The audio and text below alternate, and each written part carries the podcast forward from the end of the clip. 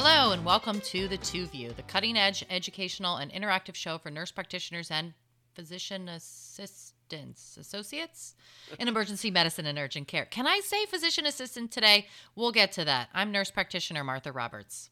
And I am PA Mike Sharma. Thanks for tuning in. We've got some great stuff to start out with for today, and we plan on ending with something a little controversial. And we're going to begin first by talking shop with a segment on the new IDSA guidelines for Lyme disease, and then transition to a fascinating segment on gastroparesis with some highlights you may not know about. After that, Mike is going to talk about a case about the spiked helmet sign, and we will end the segments with a discussion on side gigs and jobs everything from building your own hospital to teaching, consulting, and maybe even dabbling in some watercolor art. More on that later. Finally, our faculty partner, amazing PA and friend Randy Danielson will be here guest hosting, and we are going to talk about some very controversial conversations, mm, maybe some tweets, some personal organizational statements, and some physician opinions in regards to advanced practice providers and PAs, including the PA name change. Um, Mike and Randy are uh, going to bring that to us at the end of the show, but stay tuned. We're going to start by covering these great clinical uh, medicine topics. Well, let's start off by Lyme disease. Okay, we've both lived in some points in our professional career in Lyme endemic areas. What's your tick experience, Martha? Well, those little blood sucking devils is what I like to call them. I lived in rural Vermont and Massachusetts for several years, and the tick illnesses in that area were overwhelming, both in humans and in pets. A Lyme titer was often added to those patients. We just couldn't figure out their diagnosis. There were all kinds of treatment suggestions depending on who was the hospitalist that day and infectious disease. We gave out a lot of doxy, and I saw multiple complications related to the disease. And who knows how many went undiagnosed in our community because sometimes it's hard to diagnose and uh, make that obvious uh, treatment. So it was not easy. I don't miss that part of my rural medicine gig. Yeah, my first job as a PA was in upstate New York, also a Lyme endemic area. And I don't think I ever treated a Lyme disease case in four years that I was there. Fast forward five years after I leave New York, uh, I used to work in an airport urgent care in Dallas behind airport security, first clinician in the world, by the way, to do that. And I pulled a tick off somebody in a Texas airport. So, contrary to popular belief, ticks can fly, they just usually sit in coach like the rest of us. Even though you may not live in a Lyme endemic area, you may still have to deal with the possibility of Lyme disease, maybe not an airport, but other places. All right, so let's talk General concepts first before we dive into the guidelines. Lyme disease is caused by the bacteria Borrelia burgdorferi that is carried by the black-legged tick, also known as Ixodes tick. Humans catch Lyme disease by being bitten by an infected tick, and usually after the tick has been embedded for 36 hours or more. Lyme disease is challenging to diagnose and treat because, number one, Best testing methods and test results for Lyme are not always clear cut. And number two, Lyme disease can affect different body systems in weird, non specific ways. And number three, thanks to one and two, there are lots of controversies and anxieties about when and how someone should be treated for Lyme. And let's not forget, Lyme disease is not the only tick borne illness out there. Um, having a plan to just throw somebody on Doxy, just in case, is ignoring the harms that we all know that drive general antibiotic stewardship practices. We want to avoid resistance in the population, sure, but guess what? Antibiotics, even when they're needed, do harm people. Things like anaphylaxis and C. diff. Let's go over some of the 2020 guidelines for prevention, diagnosis, and treatment of Lyme disease, published in the Clinical Infectious Diseases Journal in November 2020. These are joint guidelines between IDSA, the Infectious Disease Society of America, the American Academy of Neurology, and the American College of Rheumatology. Okay, we'll skip over the parts about wearing proper clothing and bug repellent and start where we as emergency medicine clinicians usually get involved. Someone coming in from uh, the outside with a tick embedded in them, somewhere on their insides, right? So, first step, you can try to get the tick out. Use fine tweezers or other, you know, device that's used to grasp that tick close to the skin as possible. Use firm traction to pull it out. And there's lots of supposed tricks out there to make ticks let go and none of them are really recommended by the IDSA. Applying chemicals are damaging to the skin, um, not necessarily damaging to the tick. It could make the tick regurgitate, actually, and increase the risk of disease transmission. Ticks are gross enough, but a vomiting tick, I think I'd basically quit emergency medicine at that point. Like, find a nice radiology gig somewhere, you know? well, save that for our side gig segment at the end here. But as long as the tick was removed within 36 hours of embedding, the patient is probably good to go and is low risk for Lyme. This is based on multiple animal studies that showed no transmission of Lyme under 24 hours and models that suggested further that no disease was transmitted under 36 to 40 hours. The majority of animals were infected 48 hours plus later. Right. Okay, the tick's out. The next question is what kind of tests and treatment, if any, should be done immediately before any symptoms show up? The guidelines suggest setting the tick off for identification. A lot of commercial labs and even some public health departments should be able to do this sort of thing, but not testing the actual tick for Lyme disease. Uh, confirming the species of the tick can help us to know what to look out for. Uh, you know, again, the Ixodes ticks are the ones that transmit Lyme. Other ticks do other stuff here, but testing the tick itself is shown to be a very poor predictor on whether the human actually gets Lyme, even in our Lyme hotspots. Modeling suggests that only less than 5% of people who are unlucky enough to get bitten by a tick actually get Lyme disease. So that's kind of good news there and great to tell your patient as well. Hey, less than 5%. Okay. In addition, the patient should not immediately, right after the tick is pulled out, be tested for antibodies against Lyme. These take time for the body, obviously, to develop. Martha, when it comes to who gets prophylactic doxy or other treatments after a tick bite here, the guidelines have certain criteria, three criteria that they say the patients must meet as far as all of them before getting antibiotics. What are those three criteria? Number one, the tick bite is from an identified Ixodes tick. Number two, it occurred in a highly endemic area, and that would generally be New England, which I can tell you is a hotspot from personal experience, the northern Midwest states, and Northern California. But there are little Lyme endemic pockets. So check our show notes where we have a map from the CDC where you can really check your area of concern. And number three, the tick was attached for greater than 36 hours.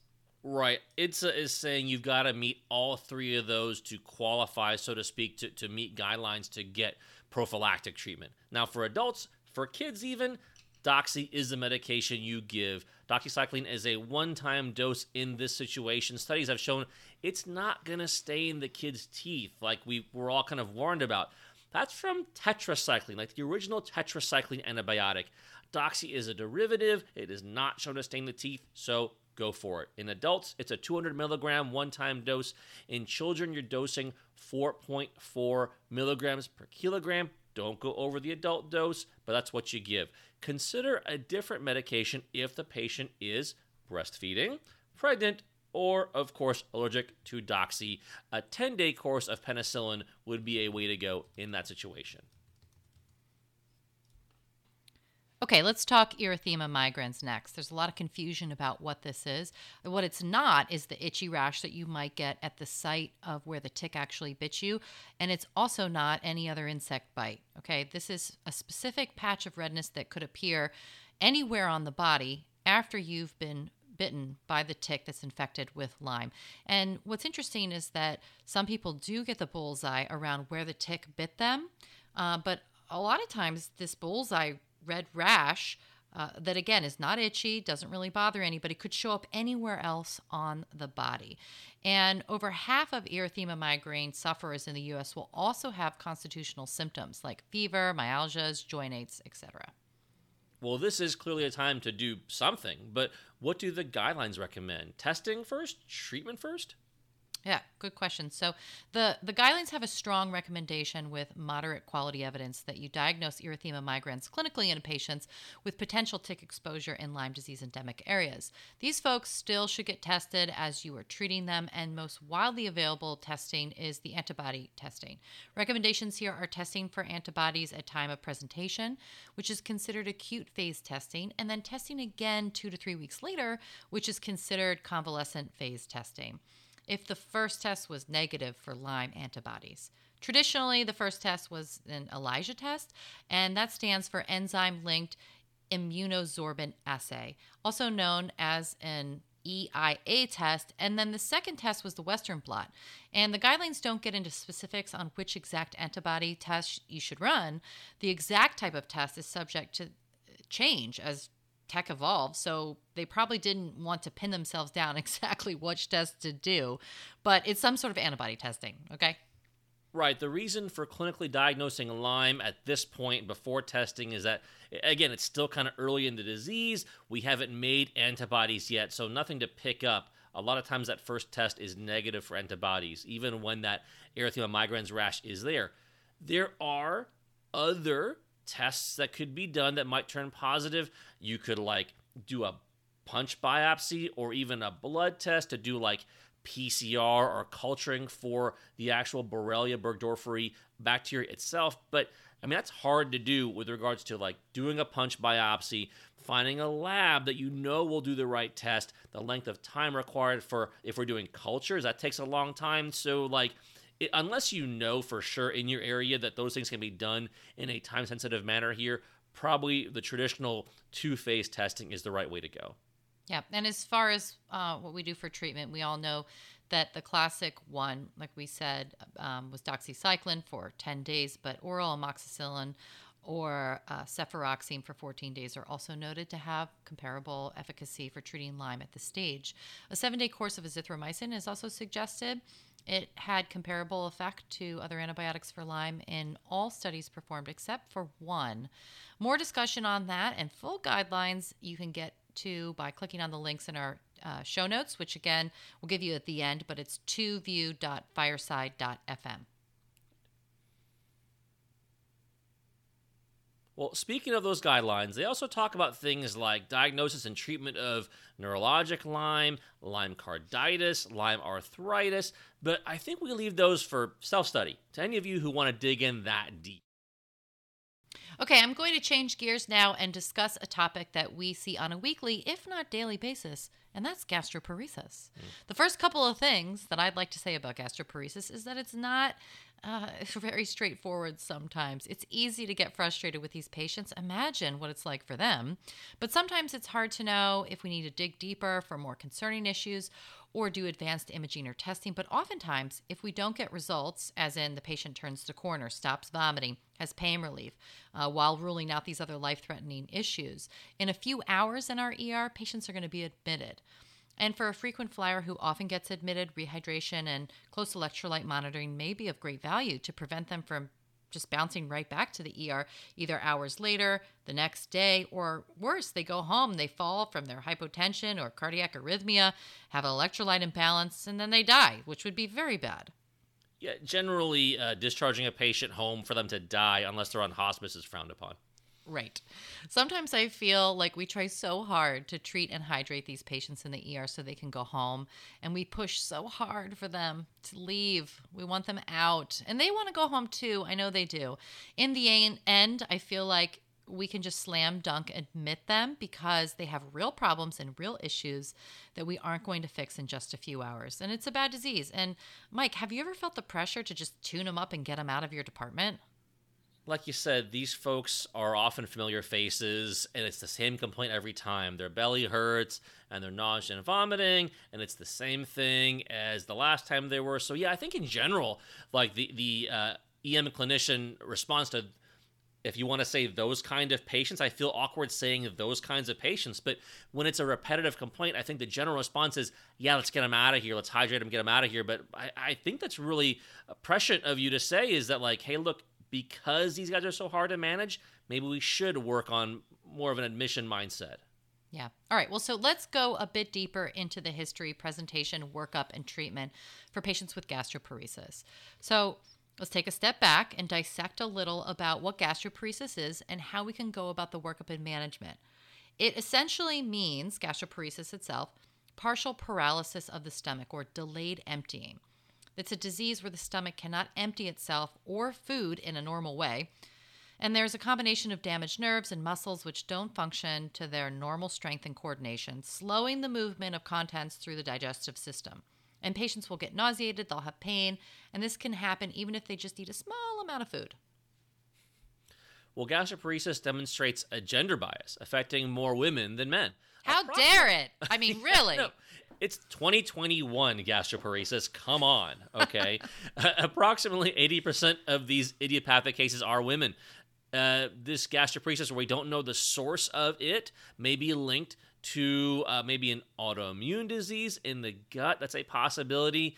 Um, there's a big tie, of course, to type 1 diabetics. Uh, up to 50% of them can have gastroparesis. And in type 2 diabetics, also between 30 to 50%. A lot of them are affected by this uh, eventually. You know, post surgical gastroparesis is another um, possibility here. Sometimes the vagus nerve gets dinged uh, or entrapped following some sort of upper GI surgery, like a fundoplication, uh, weight loss, bariatric surgery, ulcer surgery, things like that. We all know that many of our diabetic patients can go on to develop gastroparesis, like we just talked about, but anyone can. So don't forget about that. That it's you know doesn't uh, disrespect the di- uh, doesn't just disrespect the diabetics rather. Um, keep the differential broad until you really lock in the different the diagnosis of, of gastroparesis. Um, something I found that's helpful is kind of asking the patient, almost like a migraine sufferer, right? Like, hey, have you ever had this before? You seem to come in for it quite a bit here, and often they'll say, yeah, this feels like something I've had before. This is caused by a nerve injury, uh, including damage to the vagus nerve or you know the the innervation to the entire GI tract. Here's the pathophys. In the normal state, the vagus nerve stimulates a contraction or a tightening of the stomach muscles to help move the food along through the digestive tract.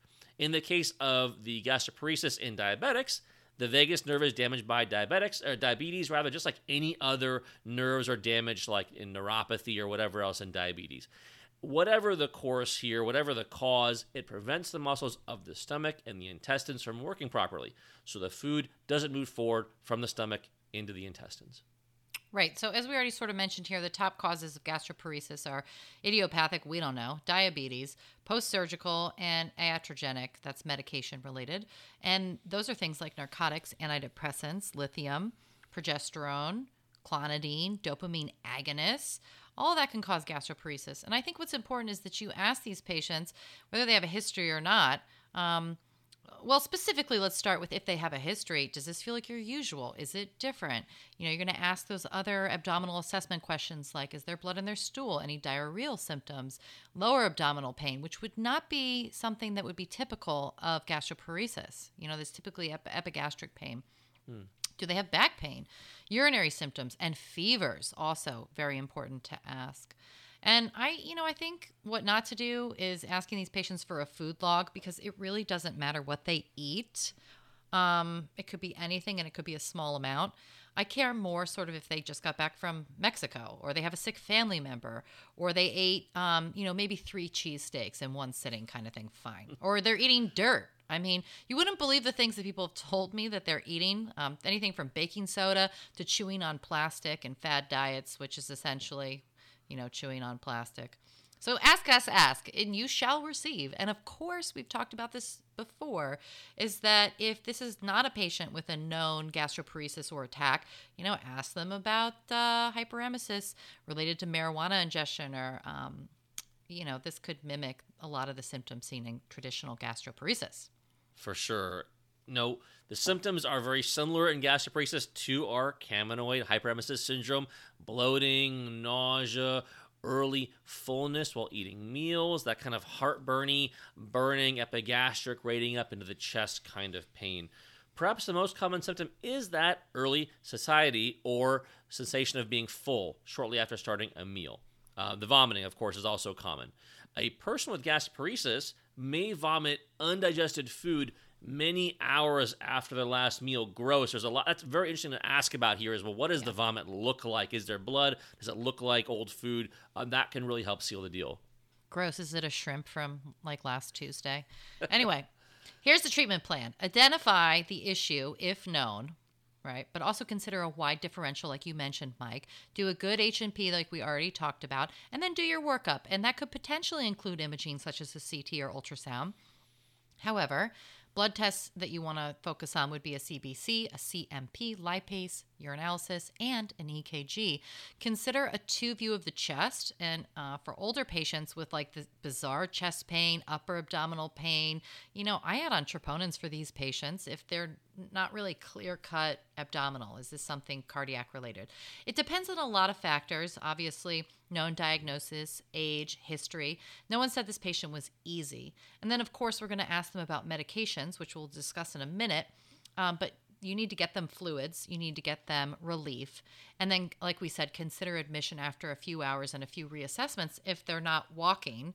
Um, and you know their vitals still don't look great they have to be able to tolerate liquids and if they're doing those things they're walking right eating and drinking sure you can shoot for home but Patients on new medications that can cause delayed gastric emptying can be changed to other medications with the help of, of course, our expert teams. And that can stop the sort of pseudo gastroparesis uh, by eliminating those factors. One cool thing that you might be interested in hearing or listening to excuse me, listening for is a succussion splash. And if you want to impress the GI team, you're going to tell them you did this. So, this is the noise you'll hear in the abdomen should the patient have retained gastric material for three or more hours after eating. It's this like sloshing sound that indicates gas or fluid in an obstructed patient. And basically, on your exam, the patient will have upper abdominal tenderness but they should not have a rigid abdomen and they should not um, like push your hands away per se. They should be able to tolerate your exam up there. And if um, you should listen for this splashing sound, you place the stethoscope over the epigastric region and rock the patient back and forth on their hips or tap their abdomen lightly. And a positive test occurs when the splashing noise is heard, and the test is not valid if the patient has eaten or had any fluids within the last three hours. All right, I'm trying that the next time I get a patient with gastroparesis coming in here. Well, how about medication wise? What do we give these patients in the meantime, whether they're prepping to go to the inpatient floor or whatever here to get them comfortable? The American Academy of Gastroenterology covers a whole list of medications you can give. Um, you know, I like going with a recommendation so that if, you know, GI is going to be covering for this patient while they're admitted, then we, we're already kind of on the same page here out of the textbook here at the present time, there are a few medications available uh, slash approved to treat gastroparesis, and um, the hard part is some of these medications have certain side effects you want to avoid, or maybe they're just not as effective as you would want, which is the whole point of pushing towards admission maybe aggressively early on. So some of the medications they list include one of my favorites here, metoclopramide, which is Reglan, domperidone, kind of a lesser available drug, erythromycin. We'll talk about that more in a second diphenhydramine, good old Benadryl, and Martha's favorite, prochlorperazine, that's compazine, and maybe even a splash of ondansetron, some Zofran. A splash for a splash, right? Yeah, there you go. I like that here. We'll just squirt it in there and hear it just kind of like bloop, like land in the stomach. Bloop, bloop. Let's break down some of why these medications work for a minute. Metoclopramide acts on dopamine receptors in the stomach and the intestine and the brain. And this medication can stimulate contraction of the stomach, and that what we want anyways in these patients. It's going to lead to improvement in that gastric emptying. This medication also has the effect of acting on our kind of central receptors in the brain for vomiting reflex, and so we can get the nausea half of this problem down as well. Now, keep in mind, fast pushing this drug is not the way to go. It is associated with things like tardive dyskinesia uh, akathisia, anxiety, and so you want to kind of assess how heavy they've gone on Reglan up to that date. Yeah, and I just wanted to say a quick word on um, domperidone, which it's another medication talked about uh, frequently for the treatment of um, a lot of different issues. But what I want to say about it is that you can't really get it here; it's banned. In the United States. And it's been banned for years because of fatal cardiac arrhythmias that were seen in cancer patients who had had it for nausea and vomiting. Um, so it's still used in Mexico and Canada and some European countries quite freely. And but I guess they don't care about cardiac arrhythmias there, whatever. Um, no, that's not true. But what you can do, which I this is why I'm bringing it up, and I even mentioned this medication in the first place. I understand that we're not necessarily going to use it here, but let's say you see a patient on vacation from somewhere else in the ER and they're using this drug, or they tell you it's worked for them in the past. Uh, you may also see a patient um, that's in a study or in you know really bad shape. So let me explain that. If you want, you can actually ask the FDA to give it to you. In fact, if you're like you're in a GI clinic, if you're one of our people that maybe does some uh, moonlighting in another specialty, then hey, you know, um, you could ask the FDA for permission. And we'll put in our liner notes how you do that. But the FDA recognizes that there are some patients with severe gastrointestinal motility disorders that are difficult to manage. And domperidone's potential benefits may justify its potential risks, so they say. So, patients 12 years or older that meet certain criteria that you want to apply for this drug, you can. They even provide an email address and a phone number. So, cool tidbits. That's why I loved presenting this topic today, Mike. Yeah, that's some new looks on gastroparesis for me. So I appreciate you bringing up that that hotline for domperidone for our show notes here. Okay, um, I want to add, of course, on ondansetron, compazine, Benadryl. These are nice kind of adjuncts when your Reglan fails. So keep those in mind. Um, I really do love the whole alcohol pad thing. As one more thing you can do as kind of like an aromatherapy to help kind of like ease the nausea and vomiting while we're waiting for our metoclopramide to kick in. So keep those things in mind. You don't have to let them retch for a half an hour until the medication finally jumps in. Right, and then one last one about erythromycin. It's commonly uh, used antibiotic that binds to receptors in the stomach and the small intestine. Those those called the motilin receptors. And stimulation of the motilin receptors results in contraction and improved emptying of the stomach. So the beneficial effect of erythromycin can be short lived, as individuals who use it frequently might have a high likelihood of developing a tolerance to it. But you should consider trying to give it orally, but most likely it will be first IV. And I bet you will really impress your GI doc. I don't know why I care so much about impressing them today, but listen, if you really, if you feel like you need that in your life, um, you've got the nausea and vomiting under control with some Reglan and maybe some added Zofran. Then you give the patient two liters of lactated ringers and a touch of morphine to control their pain. And then you start them on some erythromycin, um, you know, before they got admitted to GI, right? That's really hot. You say, like, I did all this stuff. And then as they're taking the call and ending it, um, you could basically say, "Hey, would you like to request some domperidone from the FDA? I have their email." And uh, for a real kicker, you can get the GI team um, to do any recent ANA testing. Look at that, and look for autoimmune disorders. So, bam! I just totally got that patient like worked up, baby. That is full spectrum, tied up in a bow care for gastroparesis. Nice job. Yeah. So I realize that a lot of these patients may aggravate you, but uh, like I remind everybody, any patient that you feel is either something you don't want to see or potentially aggravates you, I say pick it up more so that you become the expert in your department. And then lastly, just to say for diabetic patients, you know, be sure to check their blood sugars and get them on a sliding insulin scale. I mean, this is super important. Um, you don't want to be balancing these really sick patients for long in the ER while carrying new patients. So don't just make a decision within the first couple of hours. Some of these patients go to IMC and even ICU depending on what their numbers look like, and they can fail quickly. So don't feel bad about not being able to fix them. Most likely, the hospitalist isn't going to fix them today either. it is a whole circle of learned helplessness with these patients sometimes, unfortunately. Well, let's change from GI to cardiology. And I want to introduce anybody uh, out there listening that doesn't know about this yet to a rare EKG finding that is starting to get some traction in the literature here. It's very important to recognize because it may be an impending sign of doom here. Uh, you guys probably out there, maybe some of you are old enough to remember that movie, The Ring, back in 2002. And yes, for all you super nerds, I know that it was a Japanese movie before then and a Japanese book before then just roll with me here, okay? So, The Ring 2002, you watch this creepy videotape, you get this phone call where someone goes, seven days. And then you die seven days later after watching this videotape. And I thought, wow, isn't that interesting? Could that ever happen in real life? And this EKG sign is kind of like that. So let me throw a case presentation at you here. This is a 44 year old obese male who comes in with a chief complaint, kind of very similar to our gastroparesis patients diffuse abdominal pain, worst of the epigastrium, intermittently vomiting today. Um, he's got some, you know, medical history here of high blood pressure, high cholesterol, diabetes, oh, a little bit of coronary artery disease.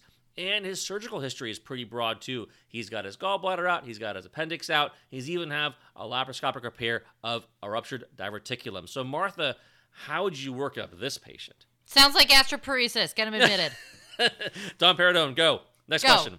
FDA, contact immediately. Well, yeah, both of us can see kind of the the minefield that this patient could be because it could be so many things here. Um, so let's kind of further go down the case presentation. You know, you do kind of your initial stuff. You're getting, uh, you know, your belly labs. You're going to do an EKG and troponin. This person is risky from a cardiovascular perspective here. And imagine if you know, your RN is pushing the pain and nausea medication or meds you, you ordered, and they go, Oh, hey, uh, can you come to the patient room? There's something funny going on with the monitor because you put this patient on a cardiac monitor too, right?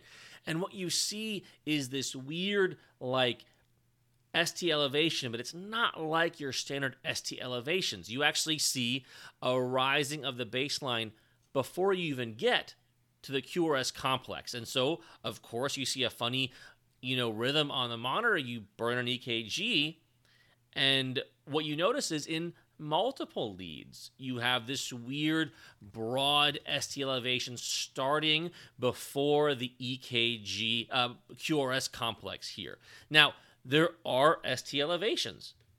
So you're like, oh my gosh. And guess what? The 12 lead says beep, beep, acute MI. So that sucks, right? But here's the hard part lots of things can cause ST elevations. Just like, you know, you, you get a CT scan, right? And the radiologist says, like, hey, there's the possibility of this going on. Maybe you should clinically correlate and maybe order this other imaging study. That kind of boxes you in, right? And so when you have the machine interpreting a STEMI, you've got to at least talk about it very strongly in your chart why you're not treating it like a STEMI. Yeah. Thrombolytics, PCI, these are not 100% harmless treatments. So what do you do? Well, this spiked helmet sign terminology first appeared in the literature in 2011. The index patient was a 58 year old female and was in the hospital, hospitalized with nausea, vomiting, and diarrhea. And on day two of the hospitalization, she developed pretty bad abdominal pain. Her blood pressure went up, her respiration rate went up. They did an EKG, and it showed this weird new ST elevation, like we're describing, where the baseline shifting rise happened before the QRS complex. They did a quick echo, they did cardiac biomarkers, they were all normal, and the weird ST elevation went away two hours later. But 12 hours after that, the patient changed course again. And, and what the literature describes is the patient had evidence of, quote, an acute abdomen, whatever that meant there. They rushed the patient off to the OR. They did an emergency uh, laparotomy, and they saw the patient had a perfed bowel, bowel necrosis throughout, and the patient is dead 24 hours after this weird, transiently unusual EKG. Well, I mean, that was kind of freaky for the authors of the study, so they went back and they looked at a bunch of other EKGs that had been burned for patients throughout, you know, the past couple of months, and they found eight other patients with a similar spiked helmet pattern. Six out of the eight patients died, an average of 5.5 days after that funny EKG. The two that lived were debilitated. They were discharged to rehab or sniff. Seven out of those eight patients had EKGs either before or after, and sometimes both, showing none of that weird um, broad ST elevation here, that spiked helmet sign. They started calling it in this case study here. None of them had that weird ST elevation before or after. All of them had acute MI ruled out by biomarkers. And for me, this was like, oh my gosh, this is like the ring in that movie. Like you see this sign and then you die 5.5 days later. Right. So I just have to remind the audience that like I'm looking at something that they can't see and did you legit alter the cover of the Ring movie to look like the spiked helmet sign because what I'm looking at is the cover of the movie The Ring, but now the little ring has been changed into a spiked helmet sign. So that's very clever, Mike. I did do some uh, MS Paint work, yeah, in my spare time. We'll Yeah, it make sure for we post that. Let's do that. Cool. Well, the spiked helmet sign uh, is referred to uh, because this was a, a helmet that was introduced into the Prussian army back in the 1800s for different reasons here. Um, and Martha, we're going to have some different shots of different kinds of these spiked helmet signs right in our show notes. Yes, Mike. And to use a phrase from wine culture, we're going to have a lot of different varietals of spiked helmet signs in our show notes because of how important this is to drill into your visual memory. But what's the key here, Mike? Yeah, the key is you're again looking for some sort of broad upsloping before the QRS complex. It's not like the delta wave that you might be familiar with with uh, Wolff Parkinson White syndrome. It's much broader and much wider. It's not always a perfect like symmetrical helmet shape, but there is some sort of broad upsloping. Now, uh, you know, the question, the next question obviously is well, why? Why is this happening to result in this weird EKG change? Well, it's kind of unclear. There's been a lot of different critical non cardiac stuff that's been associated with this sign. You might have a pneumothorax, ARDS, aortic dissection, some sort of bowel obstruction, bowel perforation, even intracranial pathologies, okay? Some sort of intracranial hemorrhage. They've also seen it in someone doing a procedure for a stellate ganglion ablation for someone who had like, um, you know, refractory SVT. So um, as you could tell, some of these things you wouldn't want to give like thrombolytics for someone who's having a brain bleed or a dissection. You know, so what they try to figure out is what is one uniting pathology here, and it could be some sort of weird central sympathetic activation. It might be that this is weird, like a weird prolonged repolarization. These could be like giant TU waves that are merged together. Okay, so as far as diagnostics, you get somebody, they're sick, there you see the spiked helmet sign, you freak out for a second, then you go, uh-uh, I listen to the two of you, I know what to do here. What you're gonna do, you're gonna do a 12 lead EKG, of course. You're gonna get your cardiac biomarkers because look, even though it looks funny, it might still be a STEMI.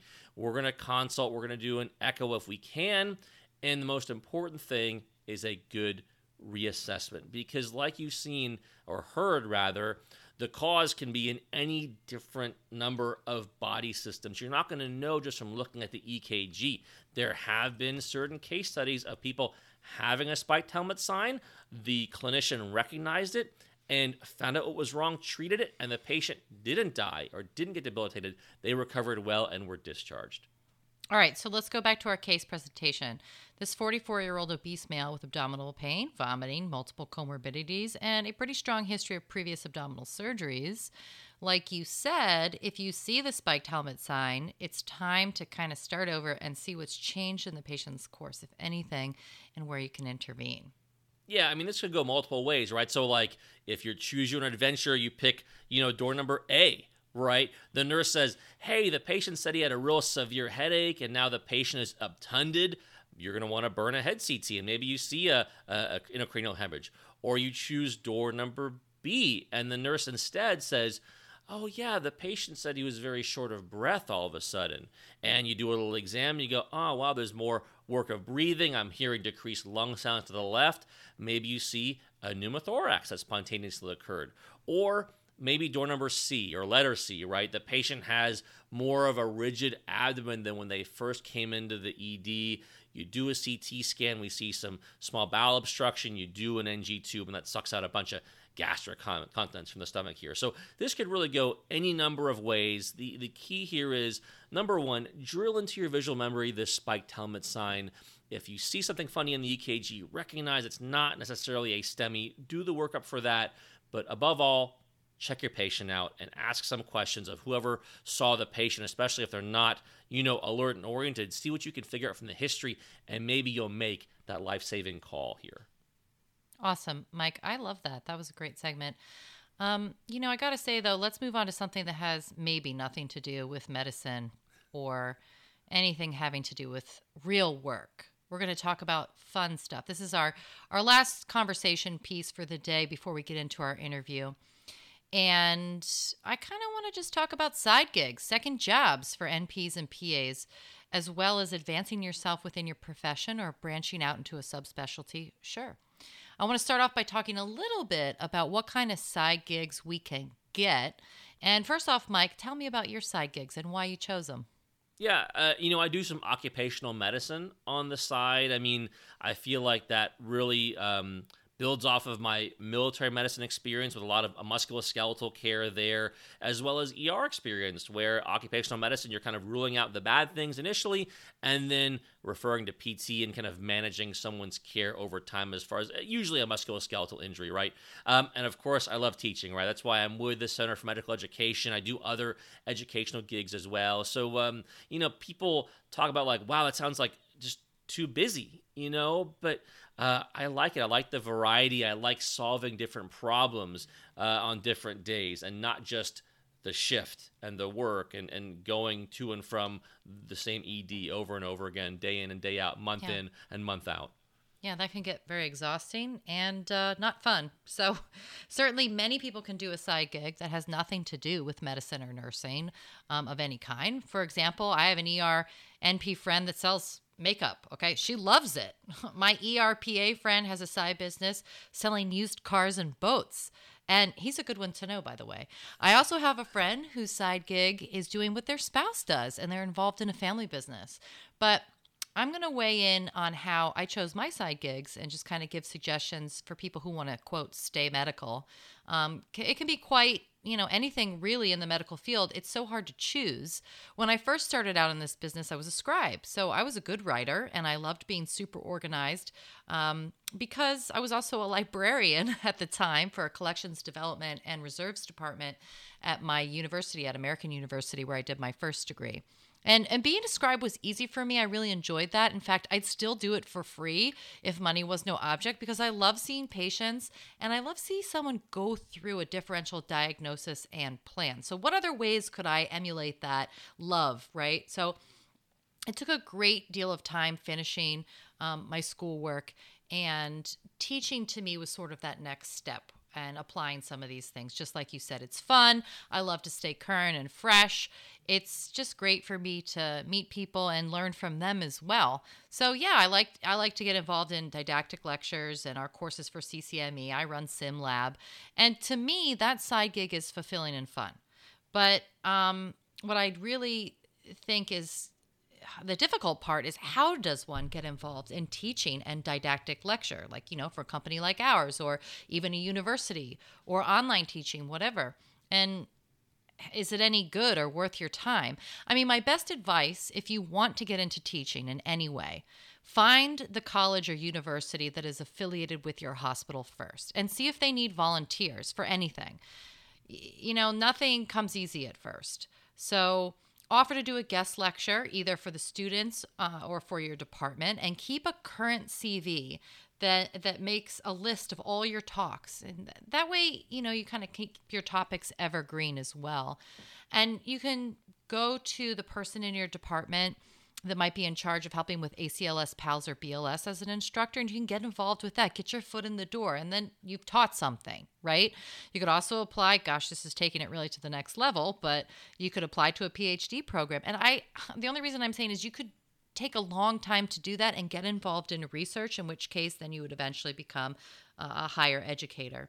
Uh, but basically, you know, committing to something and and doing something that you love. Another one that I would suggest is the ultrasound IV guided se- sessions for clinicians. And um, that helps you sort of get involved in something you're already doing, become an expert at it, and teach people in your department. I listen to you know some business podcasts and, and, and, read other topics here, and so something that one of the people I listen to kind of suggests is that hey, look, maybe you're not going to be the expert in X, field X. And maybe you're not going to be the expert in field Y either. But do you have enough knowledge in X and Y that you can live in this weird intersection of those fields and tie those fields together and be the expert in the combination of X and Y. Like I used to, one of my old side gigs, it was free, but I loved it. I worked at the traumatic brain injury clinic on base after I came back from Afghanistan. And it turned out that half of the patients that I saw there uh, who were getting kind of like post concussion syndrome care were my soldiers from my battalion. And so I got to tie together my experience that was on the battlefield or close to the battlefield with kind of uh, you know concussion experience here and and that seeing patients so close to the point of injury and afterward may be kind of uniquely valued at that clinic versus people that were straight physical therapists or straight neurologists, things like that. So that was kind of a cool thing. That combination of stuff, like you're kind of suggesting here, as far as like you know education and medicine, or right. you know procedure in medicine here, as far as your original field but a new procedure here. Sometimes that combination can yield really interesting results from a professional standpoint. Certainly, and also kind of in the same vein is publishing, right? So writing about things and and looking up statistical information and being a part of studies. Now, I've done a lot of publishing, but how does one get involved in publishing? First of all, let me remind a lot of you that most of my writing when we first started for Emergency Medicine News was free. Nobody paid me for anything. Right. I spent hours on end writing these columns and and putting together videos and procedures. I mean, it was a lot of work. I didn't make a dime.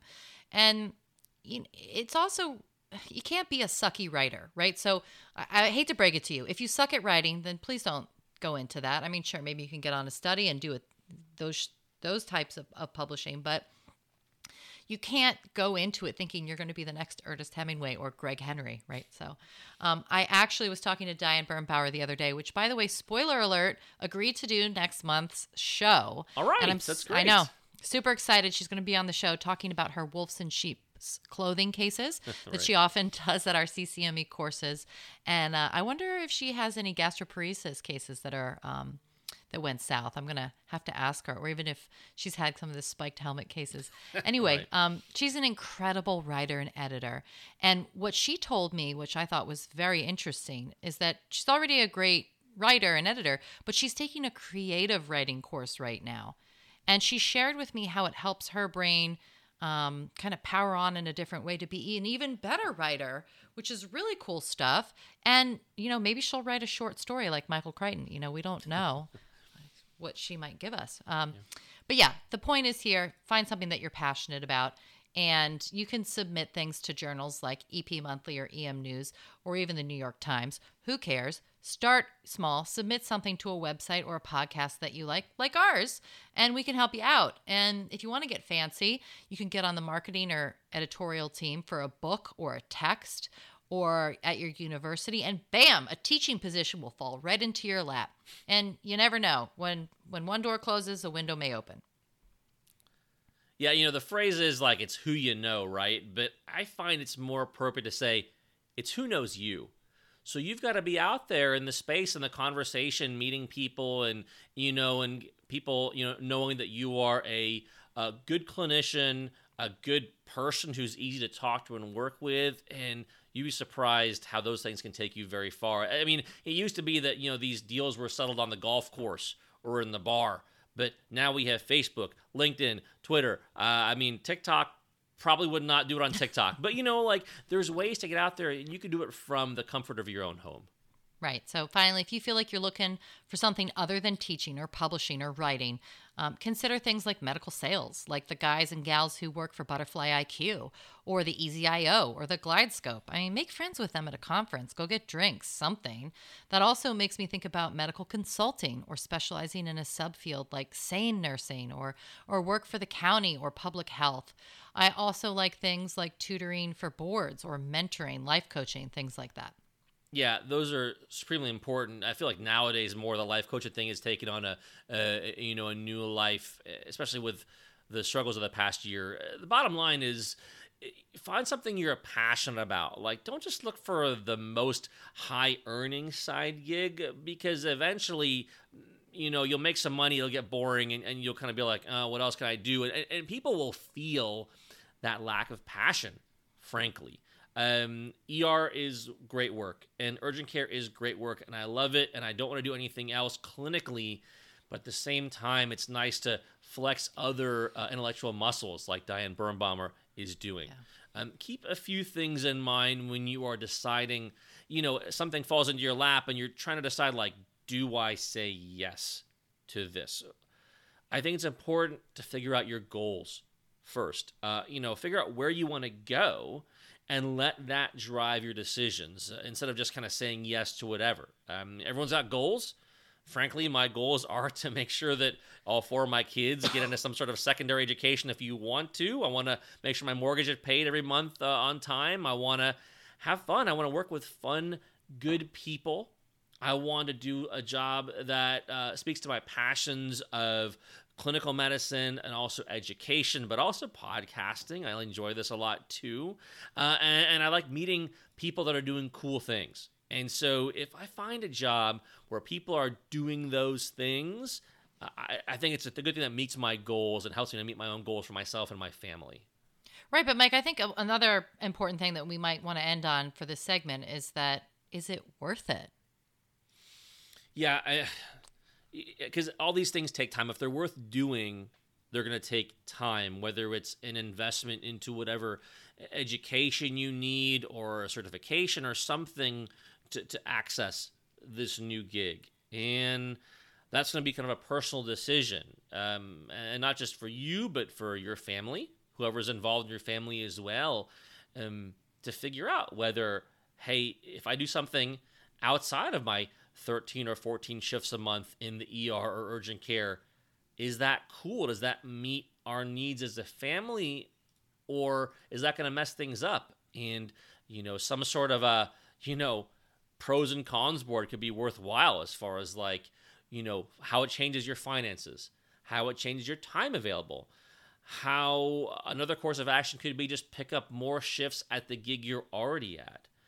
Having, you know, big dream discussions. My kids kind of joked with me because my wife and I went on a dream date the other night, and it wasn't like a dream date like we went to Hawaii or anything, but it was talking about. You went dreams. to Applebee's, right? Yeah. Applebee's. Uh, Chili's. Chili's, Chili's, thank you. Um, but yeah, just to talk about our dreams as far as like what do we want out of our family life and out of our, our married life here. So so thinking from a, a goals and dreams perspective here, I think is super important, helps you and, and and your significant other and your kids make these decisions that are ultimately together decisions and not just you decisions. They should be, anyways. Yeah. Well, so if you're going to moonlight somewhere and that's your side gig, make sure it doesn't interfere with your current or part time jobs and be clear about the expectations uh, for your schedule from the start. My last per diem gig uh, became my full time gig, so that's always nice too. So I posted some links in our liner notes about all of these concepts and a few really food for thought pieces that have nothing to do with medicine, so you could take a look at some of those as well. Yeah, it's nice just to kind of like mentally step out of, of the grind of the ER and think about what else is there out there and is there a role for me? That's, of course, at our website, 2view.fireside.fm. That's the number 2view.fireside.fm. Okay, it's time for our last segment where we're going to be doing an interview. It's our three view interview, and today we are getting a bit somber and serious. We wanted to discuss some of the recent political changes in the world of PAs. I also have a few questions for Mike and our special guest host, Randy Danielsen. Before we do that, I think this introduction to these issues from me is a, a little bit needed, and I'm going to ask you to bear with me for just a few minutes while I explain what is going on in the world of advanced practice providers and physicians in healthcare and why it's so troubling. Some physicians are taking the bullying and hatred of each other in the ER workplace to new levels. I want to mention one group that has been particularly awful, and that was on the EM Doc page on Facebook. This group is a collection of EM physicians who are not only bashing APPs, but their own kind as well. When I saw them spewing out hate messages and posts to some of the top EM doctors in the country, quite possibly the world, such as Rick Bukata, Diane Birnbaumer, Gillian Schmitz, Ken Milne, and many others, that's when I really knew those statements posted were not credible at all. The group is filled with insecure and ill tempered trolls who literally have nothing better to do than post garbage on that site and spew hate. They complain that APPs ask stupid questions on their Facebook pages. And then I see and hear the posts on the EM Docs page where physicians literally ask the same questions. This behavior carries over on Twitter, other social media outlets, and eventually into the workplace.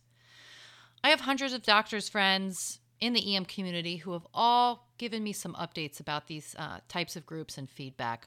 Most recently, I was sent a thread that talked about the PA name change. And in that area, people suggested new names for PAs. And let me just read verbatim what some people said in that EM Docs page for new names for PAs. Private Equity Bottom Line, Alternative Path Medical Associate, Healthcare Rista, Top of Licenser, Partially Trained Practitioner. And by the way, you spelled practitioner wrong on that site, uh, whoever posted that. Specialty Hopper, Corner Cutter, Short Cutter, Useful Idiot, Patient Assassin, and the last one, License to Kill. This is behavior from educated physicians. There has to be more insight into what is hateful versus real concern for real issues in the physician world as APPs continue to build their careers. And by this, I mean it's one thing to say, I support PA and NPs in a physician led environment. That's great. I am totally 100% on board with that. But practicing medicine is a team sport. Nurses and physicians and extenders of any kind all practice medicine together. I feel like what we have here is similar to interpersonal or domestic violence. We are battling each other instead of making amazing leaps and bounds in healthcare, moving forward in the field of emergency medicine.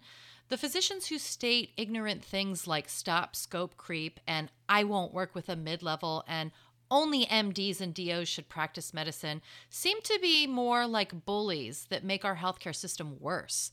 Think of all the amazing things we could do together as a team if we're all on the same page, not hating on each other, not disrespecting each other, but teaching, growing, community, communicating, building, and moving a well oiled machine or sailing on a great solid ship.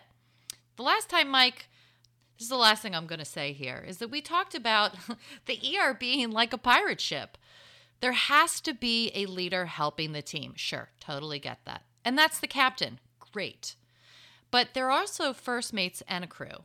And there's also sometimes an annoying parrot who won't stop talking, a bunch of people getting drunk, and we're helping them put their clothes back on and not break things. Um, but in the end, if you're the captain, a matey, or the crew, you're all keeping the boat afloat, and everyone is a sailor. What I mean by this is that saying things like stop educating APPs because that gives them scope creep, it's just foolish. You want all the people in the room at the top of their game. You want all the minds to want to be smart and educated, fully capable of a disaster. You need a partner and a second look at things sometimes. You all want the ship to stay afloat and not sink. Therefore, not just the captain needs to know how to tie knots and shoot guns. The crew needs to teach the captain how to hoist the sails and drop the anchor should he be alone on the ship. And the captain has many jobs, and the crew has to be up to speed on the latest and greatest so that no one dies, literally. So, with that being said, I just have to add that any APP who wants to increase their knowledge and gather or gain education is not a bad person. They're not a creep. Education is a good thing, and it helps us all be our best. So now it's time to get into what two extremely smart and well educated physician assistants, associates, we'll talk about that, um, Mike and Randy. Mike, I've done enough talking. Let's introduce Randy. You know, Martha, I think it's very sweet of you to dive into this. I mean, you as an NP could have easily just like stepped back and been like, oh, this is like a physician PA thing. I'm just going to like see myself out of this. But uh, it means a lot that, that you are diving into the fray uh, with this. This is what this podcast is all about, right? This is how our podcast is different from all the other EM podcasts out there because we're talking about things from a PA and NP perspective Let's meet Randy, everybody. Randy has been part of our Center for Medical Education courses as faculty for many years and is an extremely bright and caring and, and fun and masterful PA. He's PhD trained. He can always get any room of people, even the big 700 person rooms in Vegas we, we talk at, excited about learning, and he clearly knows the material well. It's always great to literally share the stage with him at our courses. Randy is a professor and the director of the Doctor of Medical Science program at the Arizona State School of Health Sciences, and he is the director of the Center for the Future of Health Professions at AT Still University. He is constantly looking at data, statistics, and even publishing himself and helping lead the way of a better healthcare system. So let's get this started by first talking about what happened, Randy, specifically in the PA world just about a week ago, I feel like, um, at the time of this recording. Um, so basically, the American Academy of Physician Assistants, our House of Delegates, which is basically PAs from all different states and specialty groups that are elected by PAs to represent the profession as a whole. They voted to change the name of our profession, physician assistant, to physician associate. Now, for some brief background, the first PA class started out as physicians, apostrophe S, assistants. That was the first class in Duke back in the day. And we've kind of gone through different titles to physician associate, then physician assistant without the apostrophe S. But some schools still have their programs as physician associate programs. So it's, it's kind of a mess, frankly. What do you think about this, Randy? What, what is your perspective on this? well, first of all, thank you, uh, Martha and Mike, for having me. Um, it, has been a crazy week since the House of Delegates uh, made this decision. But I have to say from the very beginning that the PA profession, this is not, nothing new. The PA profession has been debating the idea of a name change, a title change for decades. I mean, 47 years ago when I when I graduated, um, I like to say I was a child prodigy. But anyway, I graduated from a MEDEX program, and in fact, after my name, it had MX for a few years. Now, that ask me if that confuses a few people. But a few years after that, the profession consolidated the terms MEDEX, Child Health Associate, Physician Assistant, Physician Associate, and uh, uh, and that and then we became one profession. Now, 50 years ago, when the profession started, PAs filled a very unique role as assistants or extenders to primary care physicians. I was very proud, you know, to be part of that period of time because uh, we truly were assistants at that time. Um, since that time, 50 years later, the core knowledge required and the scope of practice uh, of PAs increased, uh, thus outliving the assistant role, if you will. And in 2018, the AAPA House of Delegates actually spoke very clearly for the profession uh, uh, uh, for a change in the title. And so a- the AAPA board actually hired WPP, uh, which is a national and reputable marketing firm, to study the name change, Mike. And that sort of is why we're talking about it today. I forgot about MEDEX. I knew about those programs back in the day. I didn't even know about Child Health Associates. So yeah, um, that's amazing. Over 50 years, we've had so many different titles affiliated with our profession here. So, um, you know, you mentioned that the House of Delegates spoke about the need for a change. Uh, why? What was the purpose of this need? Well, a great question. Uh, the thought behind the title change is really to reflect more accurately, if you will, what PAs do in clinical practice. Uh, when we started 50 years ago, PAs were only found in primary care. Um, it, it, it, was heresy to think about moving into a specialty practice. Um, and now, as you know, you know almost 70% of all PAs are in a specialty practice and about 30% in primary care. Um, so the the scope of practice has significantly changed. The core knowledge has changed, and uh, so the, the House of Delegates says we we really need you know to to change the title to more accurately uh, describe what we do. Having done that, this also will help us with legislative efforts to improve practice laws and secure parity with advanced practice providers. Um, we've had many legislatures uh, in a number of states say, wait a minute, you know, you're trying to increase your scope of practice, but you're still using this term assistant. And so it really you have to decide, you know, the title change design. Do we want our title to be descriptive, you know, or inventive? We can talk more about that in a minute. But the but the WPP really looked at um, the questions that were looking at the branding of PAs. You know, what drives value in healthcare? Well, we know it's patient experience, quality of care, access to care, and how are PAs perceived? And they looked at, at all of different variables uh, of PA practice in the country, and that sort of got to the point where, um, you know, it was very clear that the term assistant no longer describes what PAs actually do as part of the healthcare team. Yeah, I'm, I'm going to read directly from this ACEP and EMRA joint statement about the professional title change. In part, they say the term associate creates confusion and does not appropriately convey to our patients or the public the role physician assistants serve while working under emergency physician led care. And I have to ask them, it's like, well, did did assistance did that word not create confusion? Did assistance appropriately convey to our patients what they were doing when sometimes it was the PA that was from soup to nuts taking care of these patients and not even talking to an EP one time. Is that what an assistant does in any other arena in the world where assistance exists? So, yeah, I think this statement is frankly wrong-footed and it just kind of like overlooks the the obvious there. But what we're trying to do with the name change, it is to, as they say, avoid confusion. It is to appropriately convey to patients and the public our current role.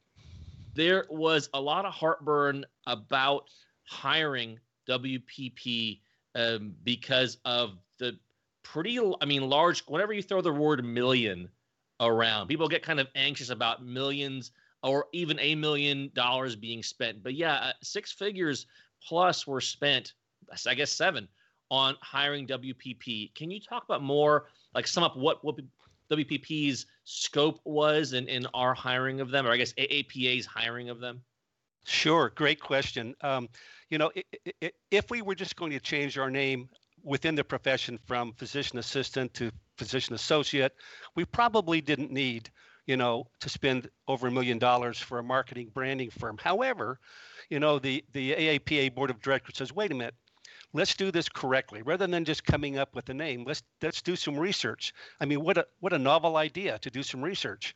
And uh, even though it was expensive uh, the hiring of the marketing firm uh, over the space of a couple of years turned out to be very valuable.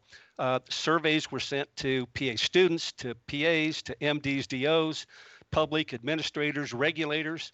And what they found was um, of all of the pas that were surveyed 90% of them felt that their title was not representative of their role. And I might say here, I mean, you know, I've owned that term physician assistant for my entire career, you know, and, and people like to hold on to things, you know, but the look at this was clear that it needed to be changed. So the goal of WPP was really to find a meaningful title. Uh, they they re- reported back to the House of Delegates in 2020. Um, we can talk in a minute if you want about the the couple of suggestions. Um, but then once that was reported, then that information in the report was given to all the constituent organizations, the special interest groups, the caucuses, uh, and to talk to their to their the PAs in those in those areas, and to come back to the House delegates this year. Um, um, as they did, you know, with over, you know, over six hours of debate uh, just on the name change issue, um, and uh, as a result of that, and we'll talk more, is you know they, they came back supporting the term physician associate over all others, and uh, so you know they took up the debate, and now it goes for ratification and work by the by the board of, of directors. And those hours of debate which were all virtual which is like just one more hurdle we're trying to overcome in these pandemic times i mean that was the culmination of months of debate and discussion in different forms between pas about medical care practitioner which was um, you know this term that wpp kind of invented in a way and kind of said hey this is a novel term that describes what pas do and you know we can kind of own it. Um, debate between that physician associate and then a whole host of other people kind of trying to invent their other names outside of what WPP um, wanted here. So, do you want to talk about more in depth about the the actual the formal debate that happened and kind of the the surveys leading up to that debate just a week ago? Sure. So first of all, um, every state chapter um, went to their constituents and did a survey, long before the House of Delegates convened, and uh, and said, okay, you know, the WPP said their number one recommendation was medical care practitioner, their number two was you know physician associate, and uh, so. Uh, that information was brought to the House of Delegates during the reference committee, and it was shared. Um, and it was very clear um, that the majority, and I don't have the exact uh, number of states that did this, but um, it's very clear that number one, that the PAs wanted to change, you know, and number two, they didn't want to go so far as use the term medical care practitioner, um, and uh, and so after a great deal of debate, um, it really came down to this between those two names. So medical care practitioner, as as different as it sounds, you know, really takes the PAs um, far away from their physician colleagues, I think. Whereas physician assistant, you know, keeps the name physician in the title, and and uh, uh, it says to our physician colleagues, we value, you know, that relationship that we have with you in in the mutual uh, practicing of medicine. Uh, so um, I think that's what that that's what was the game changer at the at the debate. Some people wanted to keep it physician assistant, but that was a very small minority, and it came down to really keeping physician in the title or not. And uh, and I think uh, uh, oh, the other thing I wanted to add is um, uh, uh the student students out there, the PA students, spoke very loudly. Number one, that we need to change. This is their future profession. Need to change the title, and they were all in favor of using the term physician associate guys i you know i just want to step in mike and randy you know you're telling me about what all these people have kind of put millions of dollars into looking at and and these other certifying boards yada yada yada but are you happy with the name change do you think it's a better choice than patient assassin I was personally pulling for medical ninja. That didn't really get a lot of traction, but uh, that's where I was going with it. Um, I, I don't know. Personally, I think the best thing we could have done was to step away from the title of physician assistant. And beyond that, I think that it's kind of debatable. I was personally polling for medical care practitioner, frankly. I I know it's kind of more of a radical move than physician associate, but I think it was a title that we could own and and not and not use it to frame our profession in relation to another profession. You know what I'm saying? And and yeah. we, it could be our own thing, and it describes exactly what we do. Uh, and so I thought that was all positive stuff. Randy, how about you? Personal thoughts here, not not at all endorsed by AT Still or, or anybody else here. What do you think? Well, great question. Um, by the way, uh, in the in the 1980s, uh, the profession actually had a couple of other names that was that was looked at. One of them was syniatrist. So think about that one for a while. Anyway, um, I, am I'm, I'm actually from the very beginning. Um, I've been I've been wanting to see the name changed to physician associate. As you mentioned, Mike, early on, Duke, uh, Oklahoma, Emory, uh, they got their degree was physician associate degrees. Um, so, uh, and it really comes down to, um, you know, when the PA profession started, 1965, as you know, um, it was created by physicians for physicians. And it worked really well for all these years. As I said earlier, the profession has changed. Um, but but we we owe our allegiance to physicians and our our teamwork and our friendship with them. And I think that the, the, the word physician associate does that. Now, um, I, I, know that a lot of the organized medicine groups don't like that, but I, I think it, it does say what we do it's so tricky, right? I mean, people accuse PAs of um, this is probably too strong of wording here, but like stabbing physicians in the back and wanting to go around them. But from everything I've seen in my brief time, especially relatively to you, Randy, uh, of PAs, we're always going to the physician community and trying to work with them. And so it's like, wh- what does it say when the physician community, a lot of these big medical organizations here are pushing us away. You know, um, it, when we see stuff like that, when we see these moves by large organizations that kind of are are rebuking the PA profession, I kind of feel like the right thing is as a profession, as a PA professional body, all the PAs somehow professionally separating or disassociating, but continuing that strong tradition of clinical collaboration in the clinic, in the ED, in the hospital, in the OR, working side by side with patients. There can be a difference, in my opinion, between professional collaboration and, and professional association and clinical association. It's very subtle. You can't capture it in a couple of characters on Twitter, but but that's what I think is important. Um, and and this kind of difference and this nuance that's involved, I think it's led to some of these statements that Martha referred to from ACEP and EMRA, from AOA, um, where we're having these organizations come out against us. We're having individuals speak out against us. Some pretty prominent physicians put their names on the line and pushing back against PAs, but also maybe not as prominent or at least openly, there are individual clinicians that are speaking out and saying, Hey, I never thought assistant was a good name for you, anyways, and good on you. Um, do you want to talk a little bit about the, the AOA response? We've kind of went over ACEP and EMRA's response. Do you want to mention what AOA said here?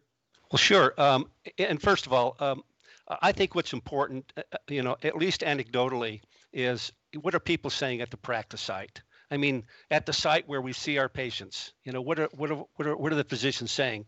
And uh, and you know, I think many of them, uh, like you said, you know, are saying, why didn't you do this earlier? You know, we we appreciate your association with us. Uh, but anyway, in terms of the AOA response, um, probably the one issue that really stuck out for me was the issue of their concerns about patient safety. Um, frankly, I think that's a bit of a scapegoat for protecting one's territory and, and, and client base and a little bit of elitism.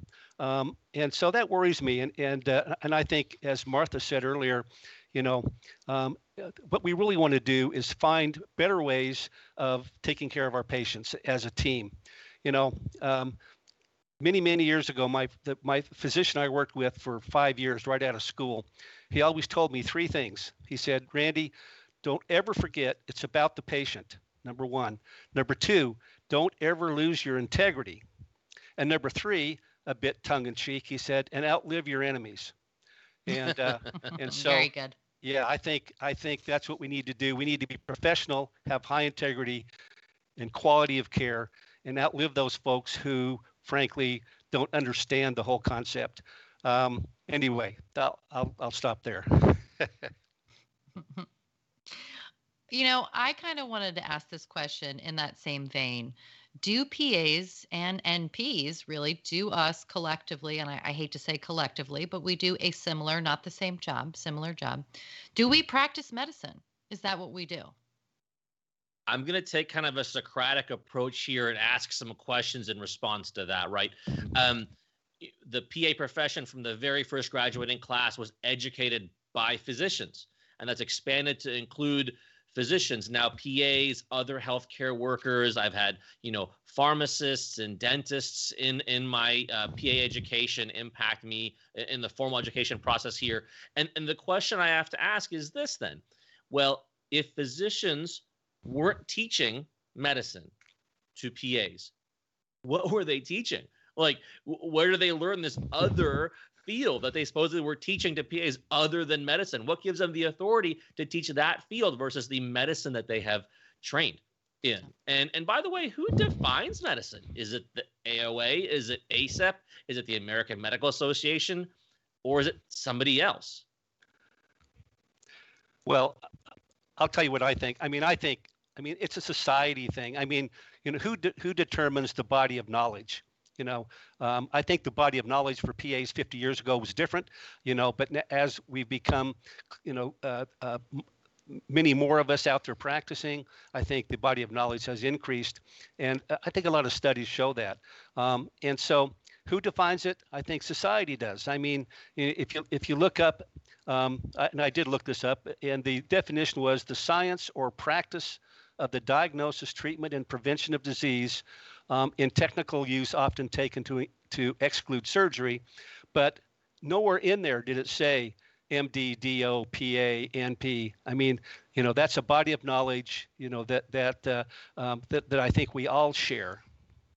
Right. Yeah, I agree. I don't think it's the province of of these physician organizations, frankly, to define it um, for the entire world. Um, I want to briefly talk about what we do as PAs. Right now, we are not to be calling ourselves physician associates. Um, there are a lot of legislative and regulatory hurdles to be cleared before we all formally re-embroider our scrubs and our lab coats. So don't be jumping to the embroidery store just yet, folks. This is directly from AAPA saying this to PA. So please, not just us here the two of you, but this is official guidance from the AAPA. And, and speaking of the AAPA, right? Um, so maybe you didn't want to change at all from physician assistant. Maybe you wanted to go a little more extreme and go with medical care practitioner or some other title. Well, what do you think then? Like, do do we as PAs vote with our wallets, right? Do we say like, well, I don't like what AAPA did there? Do we choose to not financially support the AAPA to to become or retain our membership there? Um, thoughts with that, Randy? Yeah, great. Thank you. Um, you know, this is not the time to be apathetic. And unfortunately, um, you know, apathy is is is uh, no stranger to any of our professions.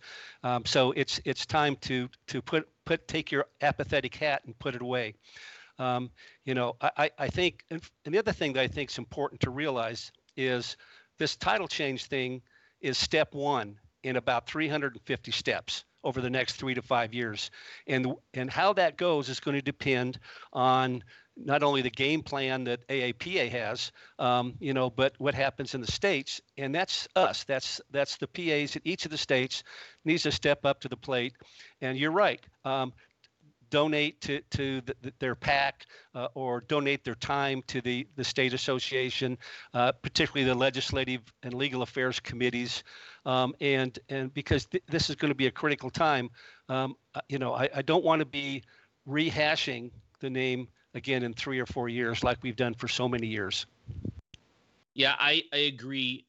Withholding support from AAPA or the state orgs is the wrong move right now more PAs need to jump in uh, because here's the thing: if it's not APA, who? Like, and not our state orgs, then who? There's nobody else that is pushing the profession forward like the state orgs, like AAPA are. So if there was another organization out there that was that could do the same thing, then fine, it's worth having a debate. But right now, we need to band together as PAs like never before and not just on name change, but everything else that we're trying to accomplish as a profession. Again, to make sure that uh, the public understands what PAs are and do. Wow, you guys, this was really powerful. I, it was hard for me not to say more. I just really enjoyed sort of listening to what things go on, both um, personally for you all in your experience, your transitioning over time to various um, name titles changes and careers. Um, but really in the end uh, i think like i said before we're we're all in the field of practicing medicine. I do feel that way. Um, again i may get some backlash for saying something like that uh, but I, I believe that nurses making decisions, um, bedside nurses, you know, hanging drips and titrating them, they're practicing medicine in some way, shape, or form. And as Mike said, you know, what does it really mean to use that phrase? And we should, you know, consider exploring that more on maybe some future podcasts, and also talking about the history of the nurse practitioner and and sort of how how complex that can be as well. Um, but in summary, thanks guys for being here today. Thanks, Mike, um, Randy, for sharing all your thoughts on this. And we want to leave you with something positive and powerful for our audience. Um, something that inspires you maybe to go to that extra mile uh, the next time that you're at work. Filter out the bad, let in the good. Remember to keep mo- improving yourself and do the best that you can. Uh, go to that course, listen to that cool podcast, watch that extra procedure at work, learn something new and challenging. Pick up an old textbook. Um, maybe at least the new edition, and look at the clotting cascade. Who cares? Be proud of yourself for what you're doing, and just know that you can ignore all these trolls that are online that are spewing hate on the computer screen. Just do your thing. Um, and like Randy said, find a group or a hospital or a clinic or the care center. You know that's what matters. What they're doing uh, on on the field, basically, and find good leadership with kind people. And and don't waste your things on you can't change. Just move forward and ignore the noise. Well, I love that, Martha. Yeah, I think that it, moving forward, ignore the noise is the way to go.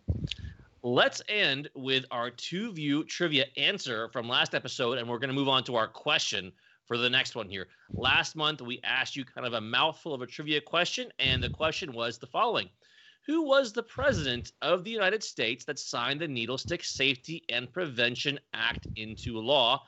And who was the Massachusetts nurse whose advocacy for Sharp's injury safety helped the act pass, and who later became the president of the ANA? The president was Bill Clinton, and the nurse involved was Karen Daley. All right. Well, the winner this month is Sean Reynolds from right. Pennsylvania. And Sean Reynolds is a PA, and we are going to get him a. Uh, I think he chose to do one of the pain management guides. So we're going to get him his own copy of that. So thanks, Sean. And our question this month, for those of you that want to play, is we have two upcoming boot camps this year so far.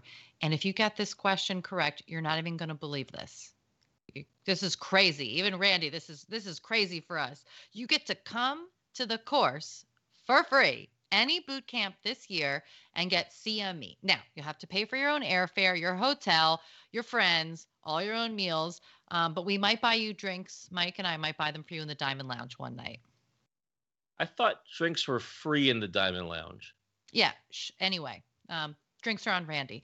Anyways, here's the question Name the MD and nurse practitioner duo who came together, found a need in healthcare, created a solution, and supported each other by creating the first nurse practitioner program back in the day. And tell us what nurse practitioner specialty was the team's focus. Email us your guesses at 2viewcast at gmail.com. That's the number 2viewcast at gmail.com. And tell us who you want us to give a shout out to on the air. Hopefully, we'll see that one lucky winner and some other people in Vegas in July. I can't wait. For more information about us and our faculty, including Randy Danielsen, visit our website featuring all upcoming courses at www ccme.org and consider coming to see us in Las Vegas, July 11th through 16th. And check out all of our home study courses, farm course, heart course, EKG course, imaging boot camps, and more.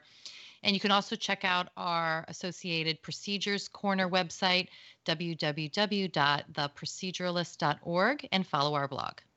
Well, whether you are a PA or an NP or a physician or any other sort of person here, thank you for listening to this episode of The Two View. You can subscribe and please do rate us on Apple iTunes Podcasts, Google Podcasts, and Spotify.